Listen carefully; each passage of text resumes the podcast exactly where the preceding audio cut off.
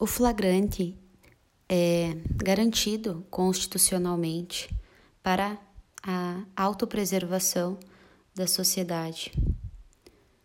Ele é um poder, dever para os policiais e uma faculdade aos demais cidadãos. Com relação à natureza do flagrante, há o entendimento prevalente da doutrina no sentido de que se trata de uma medida cautelar. Há quem entenda, de outro lado, que se trata de uma medida pré-cautelar que se cautelariza apenas com a conversão, com a conversão da prisão em flagrante em preventiva, conforme Auri Lopes Júnior. É, com relação às modalidades e espécies de flagrante, cabe referir que há o flagrante facultativo, é uma possibilidade de agir dos populares, como já falado, e o flagrante denominado pela doutrina de obrigatório, em que os agentes de polícia deverão. A prisão é em flagrante, é, cabe observar também a sua incidência nos casos de crimes permanentes em que será possível durante todo o tempo em que não for cessada essa permanência dos crimes, dos crimes permanentes, como no caso do sequestro. Com relação às espécies de flagrante é, e a lavratura do auto de prisão e a comunicação da prisão e consequente remessa do auto de prisão em flagrante, falarei primeiramente sobre as espécies de flagrante. Ao flagrante próprio, que é aquele em que a pessoa está cometendo a infração ou acaba de cometer, ao flagrante impróprio, quando ele é perseguido logo após a infração, em citação que lhe presuma a autoria, e o flagrante presumido, quando ele é encontrado logo após a infração com instrumentos do crime, presumindo a sua autoria. Com relação ao flagrante próprio, como exemplo, a autoridade policial está em trânsito, olha para um ônibus e vislumbra João cometendo um roubo. Já o flagrante impróprio, a autoridade policial ela está em trânsito. Olha para uma parada de ônibus e vislumbra a vítima gritando que foi assaltada. Após abordar a vítima, ela informa a descrição do assaltante e a direção que foi tomada.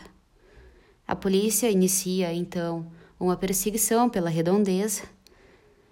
A, a polícia inicia a partir daí uma perseguição é, ininterrupta até encontrar o autor do crime em situação que lhe seja presumida a autoria. Com relação à perseguição ser ininterrupta, é, não há um prazo pré-estabelecido no Código. O que se alega é que o elemento mais importante dessa perseguição, no flagrante impróprio, é o fato de a autoridade policial conseguir demonstrar que essa perseguição se deu realmente sem interrupção é, outro exemplo, um exemplo do flagrante agora presumido, é no caso da vítima que foi assaltada em uma parada de ônibus. Horas depois, a vítima encontrou uma viatura policial. Então, ela informa do ocorrido e fornece as características do assaltante e dos seus pertences. Bom, horas depois dessa comunicação, é, sem que haja perseguição, a polícia encontra a pessoa com as características descritas pela vítima e com os bens em tese que lhe foram é, roubados. No caso, então, aconteceu um flagrante presumido. Além dessas hipóteses de flagrante que foram descritas pelo legislador, ainda temos as hipóteses descritas na legislação especial e também pela doutrina. ao flagrante denominado de preparado ou provocado, ao flagrante forjado, há também o flagrante esperado e o flagrante retardado ou de ação controlada. Com relação ao flagrante preparado, é aquele em que se trata, na verdade, de um crime impossível. O flagrante, no caso, conforme o Supremo Tribunal Federal, se trata de um flagrante ilegal e ilícito. Por exemplo, a polícia interferiu na conduta do agente, provocando o cometimento do crime para que pudesse autuá-la em flagrante. No caso, o flagrante será ilegal e terá que ser relaxada essa prisão, tendo em vista a ineficácia absoluta do meio. conforme a súmula 145 do Supremo Tribunal Federal. Porém, é importante é, mencionar que existem delitos de ação é, penal múltipla, ou seja, o próprio tipo penal nos traz a possibilidade de consumação do delito através de vários verbos. Por exemplo, o artigo 33 da Lei 11.343, a Lei de Drogas, em específico o delito de tráfico. Como o termo ter, como tem no tipo penal, ter em depósito, guardar a droga, transportar, trazer consigo, mesmo que, num exemplo, o policial peça é, a droga, simulando ele ser um civil que está querendo comprar um, uma, um pouquinho de droga, como se fosse usuário, é, antes mesmo dessa atuação provocadora da polícia, que em tese torna o crime impossível, vai ser afastado essa tese defensiva pela defesa, tendo em vista que o traficante guardava consigo trazia consigo ou foi buscar no carro, ou seja, transportava, tem em depósito uma parte da droga. Então, ficou configurado.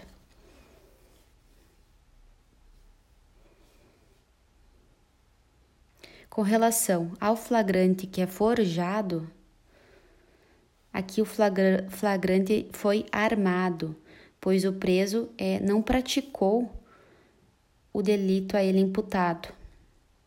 Também se trata de um flagrante, ilegal ou ilícito, assim como o flagrante preparado. O flagrante forjado, por exemplo, é quando é realizada uma revista no carro e é inserido um tablete de maconha. O agente particular ou público que tenha praticado essa revista veicular será responsabilizado posteriormente por sua conduta, que é ilegal, e no caso desse flagrante, ele foi forjado, porque o autor não realizou a conduta. Há também o flagrante esperado. Flagrante esperado, ele é lícito. É o popular campana realizada pela polícia no caso, espera-se para prender.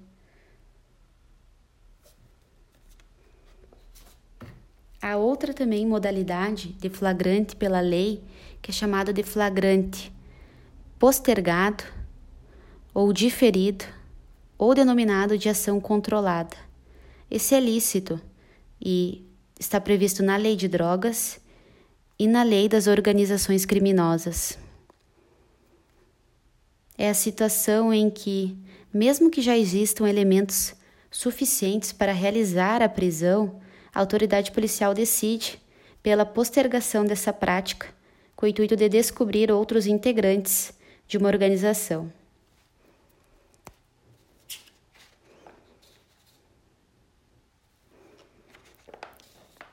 Quanto à lavratura do auto de prisão, cabe referir que compete ao delegado de polícia e também depende de alguns requisitos. O delegado de polícia, ele ouve o condutor do preso em flagrante até a delegacia. Ele deve ouvir o condutor do preso, é, entrega ao condutor do preso uma cópia do termo da sua oitiva.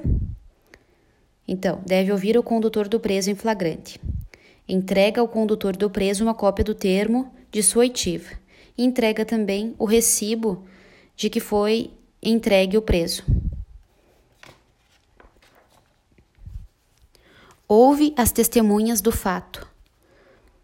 Duas testemunhas são suficientes, caso não tenha é, testemunhas do fato. Essas testemunhas serão denominadas de instrumentárias pela doutrina, conforme dispõe Norberto, Norberto Avena. É, Ouve-se também possíveis vítimas e, por fim, faz o interrogatório do preso, lembrando, primeiramente, que ele possui o direito ao silêncio.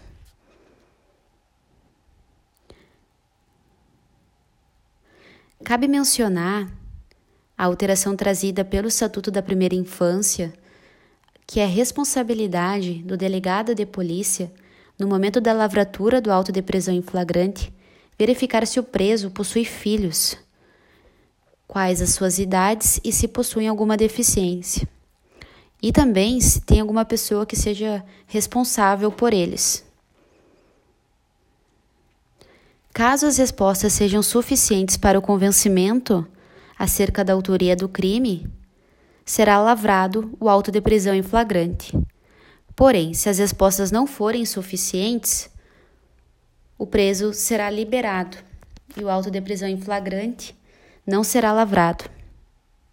Por exemplo, caso de a vítima e as testemunhas não reconhecerem em um flagrante presumido ou impróprio ou é, no flagrante presumido, não reconheçam o acusado como autor do delito. O Superior Tribunal de Justiça entende que o delegado deve proceder à oitiva das testemunhas. Não, esquece isso que eu falei do Superior Tribunal de Justiça. Bom, eu falei das testemunhas instrumentárias, darão regularidade ao momento da lavratura do auto de prisão em flagrante, inexistindo testemunhas do fato. Tá.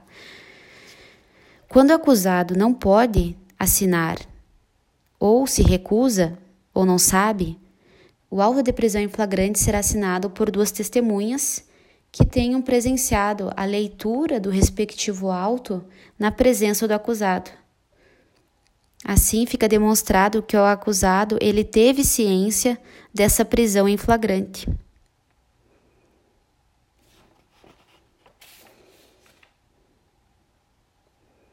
Com relação ao delito de drogas, a lavratura do auto de prisão em flagrante é, cabe, é possível uh, sua realização com base em um laudo preliminar realizado por um perito oficial ou por uma pessoa idônea na falta.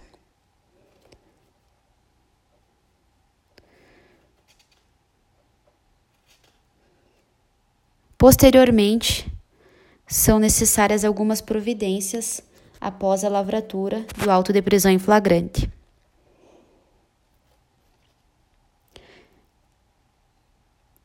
Algumas comunicações imediatas devem ser realizadas.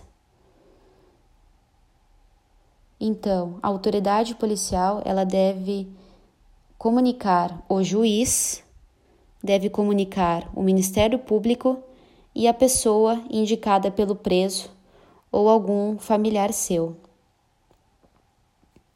Após a lavratura do auto de prisão em flagrante, este auto de prisão em flagrante deverá ser remetido em 24 horas para o juiz. Caso esse juiz, esse preso não tenha advogado, nas mesmas 24 horas também será remetido à Defensoria Pública. Além disso, no mesmo prazo de até 24 horas, também deverá ser entregue ao preso a nota de culpa. A nota de culpa, basicamente, é um documento que demonstra ao preso os motivos de sua prisão, o nome do condutor do seu flagrante, o nome das testemunhas de lavratura do respectivo auto de prisão em flagrante. O preso assinará a nota de culpa e o seu recibo.